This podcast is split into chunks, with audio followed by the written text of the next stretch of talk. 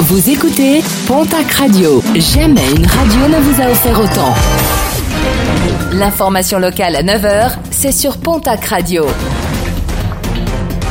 Bonjour Jean-Marc Courage Sénac. Très belle matinée. Accident mortel hier à Orléans dans les Hautes-Pyrénées. Une moto et une voiture sont entrées en collision hier en fin d'après-midi sur la départementale 632 en direction de Sarouille. Malgré les efforts des secours, le pilote de la moto âgé de 39 ans n'a pu être ramené à la vie. L'économie au ralenti depuis les annonces du Premier ministre samedi. Tous les lieux recevant du public non essentiel à la vie du pays sont fermés. Ne sont pas concernés les magasins et marchés d'alimentation, les pharmacies, les banques, les stations essence, les bureaux de tabac et presse, les activités de vente à emporter et de livraison des restaurants et des débits de boissons, les hôtels ainsi que les garages. Les lieux de culte restent quant à eux ouverts, mais les offices et cérémonies ne peuvent pas s'y tenir. Les stations de ski ont également fermé leurs pistes ce week-end en raison de la mise en place de ces mesures pour freiner la propagation du coronavirus.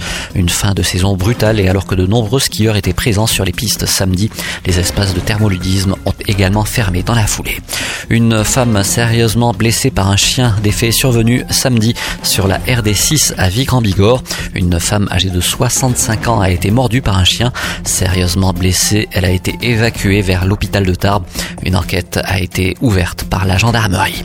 Avant la fermeture des stations de ski, plusieurs accidents déplorés sur les pistes pyrénéennes. À Saint-Lary, un skieur de 72 ans a lourdement chuté. Victime d'un traumatisme crânien et facial, il a été héliporté vers Tarbes. À Luce, un snowboarder de 53 ans a dévissé sur 200 mètres. Blessé à la colonne vertébrale et au dos, il a été lui aussi héliporté vers l'hôpital d'Arbé. Et puis circulation réglementée sur la RN 21. Dès aujourd'hui, dans le cadre des travaux d'aménagement du rond-point d'Ibos, la circulation va être quelque peu perturbée. Des travaux programmés du lundi au vendredi de 9h à 16h.